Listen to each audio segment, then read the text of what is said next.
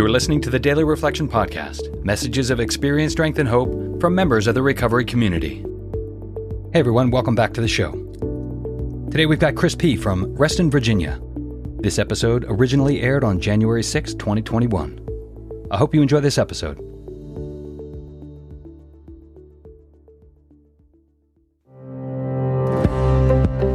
In the 30 plus years that I've now been sober, I have built a wonderful life based on the firm bedrock of personal powerlessness. Welcome to the Daily Reflection Podcast. My name is Michael, and today is January 6th, and we have a special guest in to help us read the Daily Reflection for today. Chris P., welcome. Thank you, Michael. It's great to have you on the show. Uh, today we're going to talk about the reflection for January 6th. So I wonder if you would help me out and, and maybe read that, read through the uh, reflection for today. Yep, I will. So, January 6th, the victory of surrender. We perceive that through utter defeat, we are able to take our first steps towards liberation and strength. Our admissions of personal powerlessness finally turn out to be firm bedrock upon which happy and purposeful lives may be built. 12 Steps and 12 Traditions, page 21.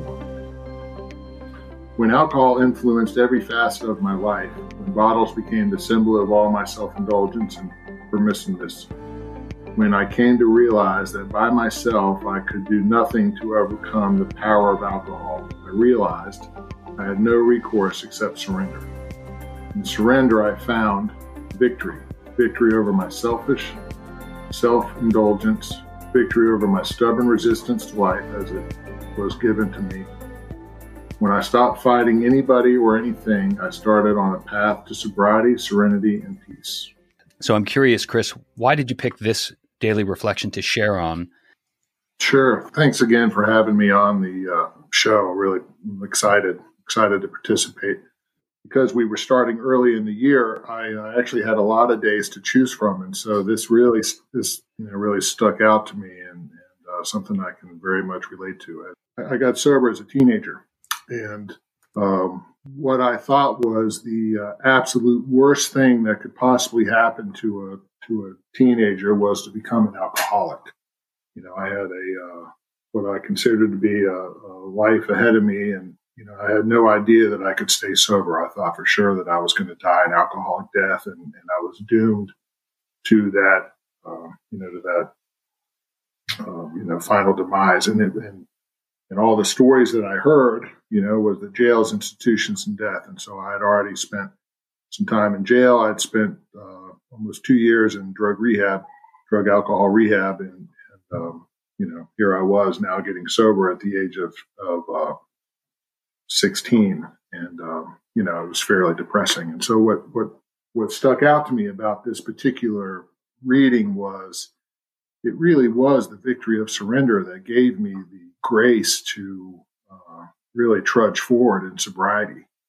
And um, and I began to I began to rebuild my life on this firm bedrock that they discuss in this particular in this particular reading. This uh, you know it says uh, admissions of personal powerlessness finally turn out to be the firm bedrock upon which happy and purposeful lives may be built. Well, I'll tell you that in the 30 plus years that I've now been sober, I have built a wonderful life based on the firm bedrock of personal powerlessness.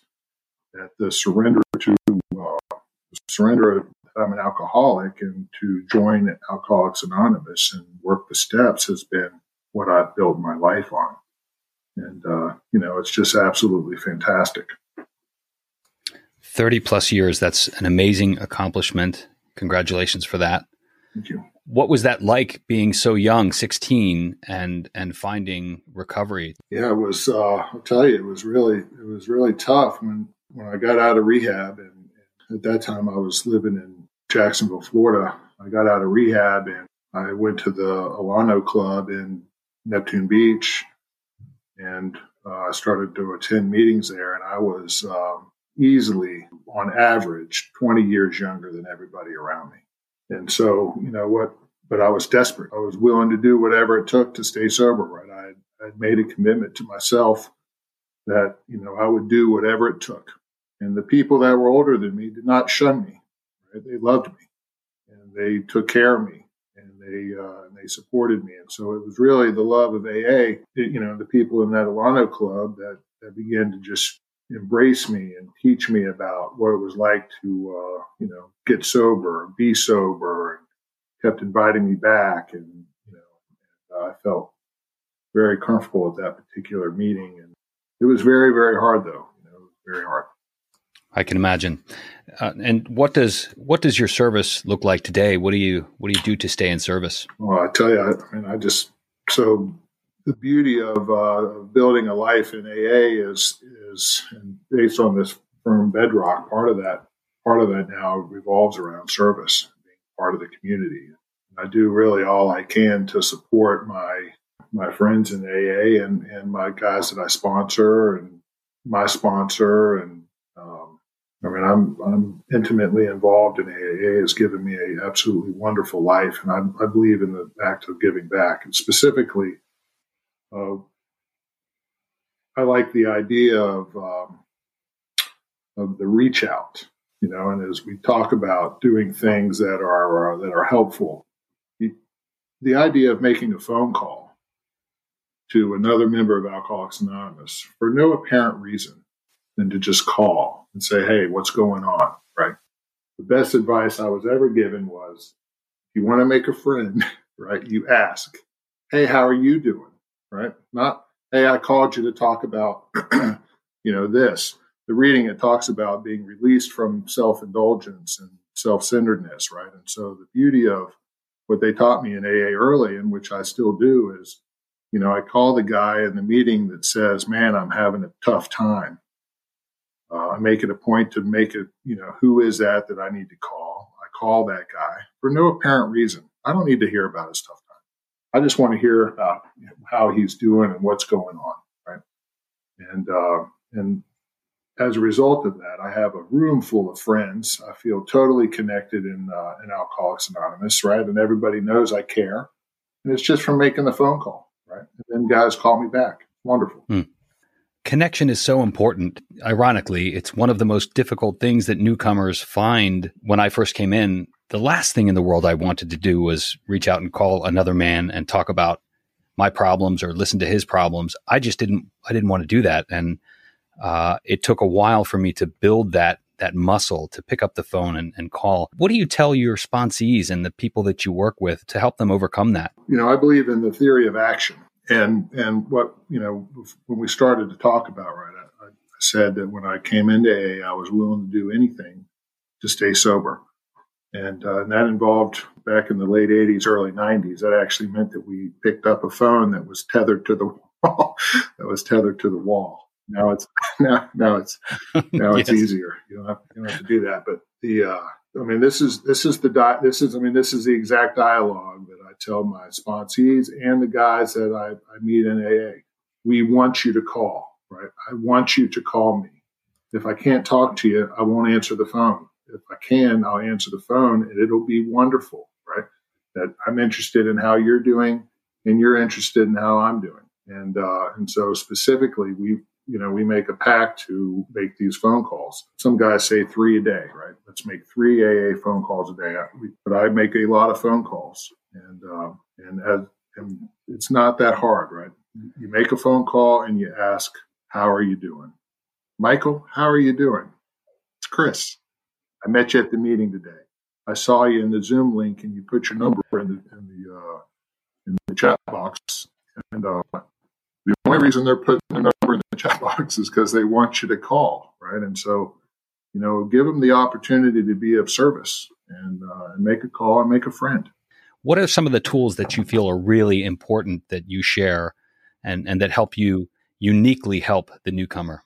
The beauty of being sober for for a having continuity and sobriety is that I've had wonderful spiritual experiences and trials in sobriety, and, uh, and with each trial comes a new uh, comes a new evolution of uh, of my serenity and my self reflection, and and, uh, and most recently the thing that's really you know is part of the firm bedrock of personal powerlessness. I've I've gone into a a deeper uh, search for the for a spiritual connection.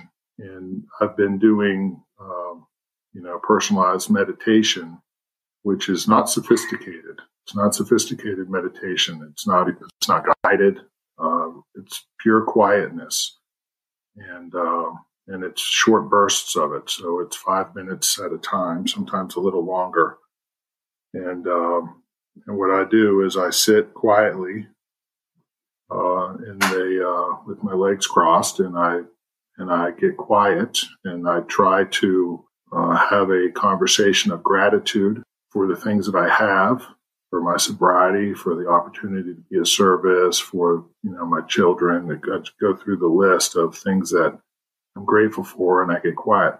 If for some reason I get uh, I have a, uh, a, train of thoughts that, that roll on. I don't eliminate the train of thoughts or or shame myself for those. I just let them occur.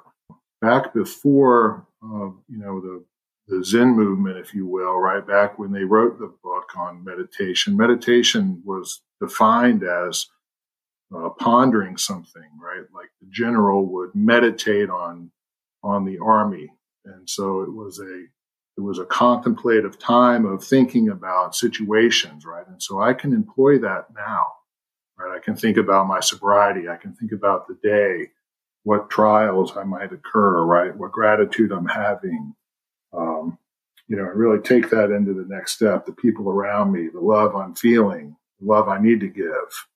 Um, you know, all those kind of things come as a real intimate part of that meditation. But as a consequence of that, I don't feel lonely and I feel connected.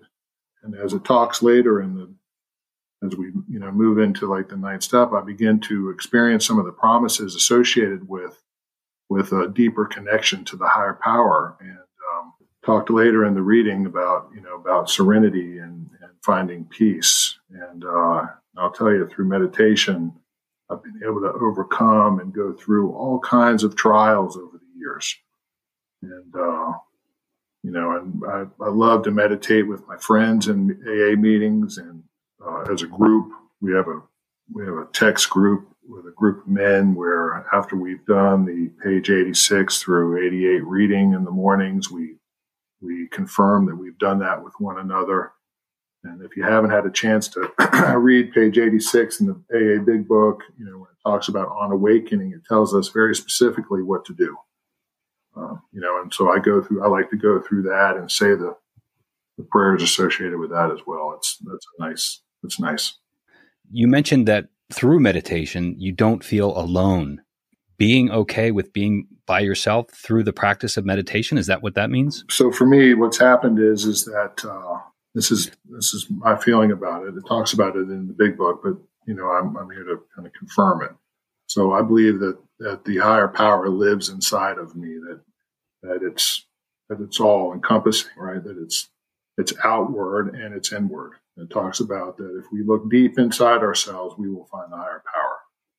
And so when I when I meditate and I'm getting in touch with my personal energy inside, and uh, and I'm trying to remove the things that are blocking me from from this, you know, what I call the higher power, my higher power, then then uh, then I do feel less alone. And it's it's I would have never thought that when I was trying that. I heard people say like, look, if you if you get connected, you'll you'll feel less alone, and this is how you do it. I, I, couldn't put that together, but after I started to try it, this is you know my my plea to you, if you will, right? Through my experience, is that we have to try, and uh, and if I try it, and uh, you know for a period of time, then all of a sudden, that sense of uh, impending doom that I had, I began to get some real clarity around things that I was working on. Um, I felt significantly less alone. I felt because I was doing, you know, I incorporate gratitude in it. I was feeling significantly more gratitude, and um, you know, and I just had personal growth associated with it. And I'm by no, I'm by, I mean, I'm not levitating. I'm far from levit. I'm far from levitating, but you know, but I get down in that in that position, and I do it all over the place. Sometimes I do it in my office. I just sit on my office floor. Sometimes I do it uh, in front of my family in the uh, in the den. Sometimes I do it up at the bedroom. Um, you know, it doesn't have to be perfectly quiet, right? The idea is that I sit and I try to get centered in myself, and it doesn't have to be a perfect environment where I'm shutting down all my all my consciousness. Now, maybe as I get more advanced, maybe some of that will come along, but you know, we're talking about where I am today, and that's that's where it is. There are times when I begin to meditate, and I find it to be more difficult than other times. And I try and take it easy on myself. Look at it this way: sometimes when I meditate, it's it's really effective, and other times it's less effective. Do you ever struggle when you feel like you're trying to meditate? Absolutely. So, I mean, sometimes the thoughts are so rambunctious that uh, that I can't get quiet. Mm. You know, maybe I'm having uh, some mm-hmm. kind of a episode where I'm um, some kind of a tense situation, right? And I can't I can't get quiet. I can't get centered, right? That that definitely does happen. Sometimes I I get up, right, try again. Sometimes I uh, I just sit and I try to get. That's when I try to refocus back into the gratitude, you know, and I begin to if I'm if I'm in that in that spirit where I'm tense about a situation or somebody in my life or an organization that's bothering me, right? I do the four step prayer, right, where I'll pray. You know, Michael, if you were, had wronged me or whatever, I felt like you had wronged me. I'll pray that I, I you know, I pray that Michael gets everything that, that I want in life, right? And I would go through those things. I actually say them out loud and they change daily, right? So my wishes change. Sometimes it's, you know, I'm looking for friendship and closeness and financial security, et cetera. I'll go through. I, I pray that Michael gets those things, right? And that helps then to begin to release the tension, right? Because I don't want to be mad and angry. Um, I don't want to be in discomfort and uh, have those self, self shit, selfish and self pity, you know, kind of running around in my head. Back when I was newly sober, though, and I had really squirrely mind, I would swim out in the middle of the ocean, and I was very, I was desperate, and uh, would swim out into the ocean uh, in, in uh, Neptune Beach, and I would dunk myself in the water. It was a form, a form of meditation. Like, all right, God, you know, I know I'm dying here. You know, I'm dying inside. I'm absolutely crazy. I know I'm going to drink again. You know, things weren't going well things just weren't going well for me. It didn't, you know, I didn't start like hitting my stride right out of the gate, and uh, it was tough. And I would swim out in the ocean, and I would, I would do the, it would, it would do like what the third step prayer says, right? Where I would, I would recite that, and um, you know, sometimes if I'm struggling in my own getting quiet, right, I'm, I'm, it's, I'm able to employ, you know, some of the prayers from the readings that we have right, and bring those into focus, right. And so I can do that third step prayer where I, uh, you know, I ask God, take me, and um, you know, and I I can get recentered again, and when it happens, you know, it, you know, without trying though, nothing nothing occurs, right. So it's really about just kind of sitting there for that period of time and trying to work through it, not, not, not giving in. So, Chris, what does your what does your program of recovery look like today? Um, are there meetings that you maybe want to mention? Yeah, I'd love to. I'd love to talk about uh, some of the some of the groups. So, um, you know, I don't know how long this this uh, this podcast will last as far as longevity is concerned, but you know, we're in um, we're at the very end of um, we're you know this is the very beginning of 21. We've just gone through the COVID 19 kind of outbreak in which Zoom became a very popular means to uh, gain access to recovery meetings, and uh, and you know, and as a result of that, um, friends, I was able to meet Michael. Michael's up in Philadelphia now, and I'm down in Virginia. Uh, I met him through a friend of mine from Florida, and uh, and so the networks have gotten really tight, and it's been just absolutely fantastic. So that that's been a real blessing of of I think uh, you know the pandemic. Uh, some of the meetings that I go to, I go to a men's meeting on Thursday mornings called the uh, Sunlight of the Spirit Men's Group uh, in Reston, Virginia. You look that up, and we'd love to have you. That's a men's group at 7 a.m. I have young children, and so I do most of my meetings early. Uh, so that I can make sure that I get my AA meetings out of the way or I take advantage of the time that I have to get my AA meetings in. And, uh, and then another home group that I have is a meeting that started with a, a, bunch of different people from all over the area called the Seven at Seven meeting on Friday mornings. And, um, it's a interactive group where we actually ask questions of the speaker that are pre-selected, and so it really allows for the intimacy of the, the, the life of the speaker to be um, brought into focus, which has been just very, very nice. And so that's also at 7 a.m., 7 at 7.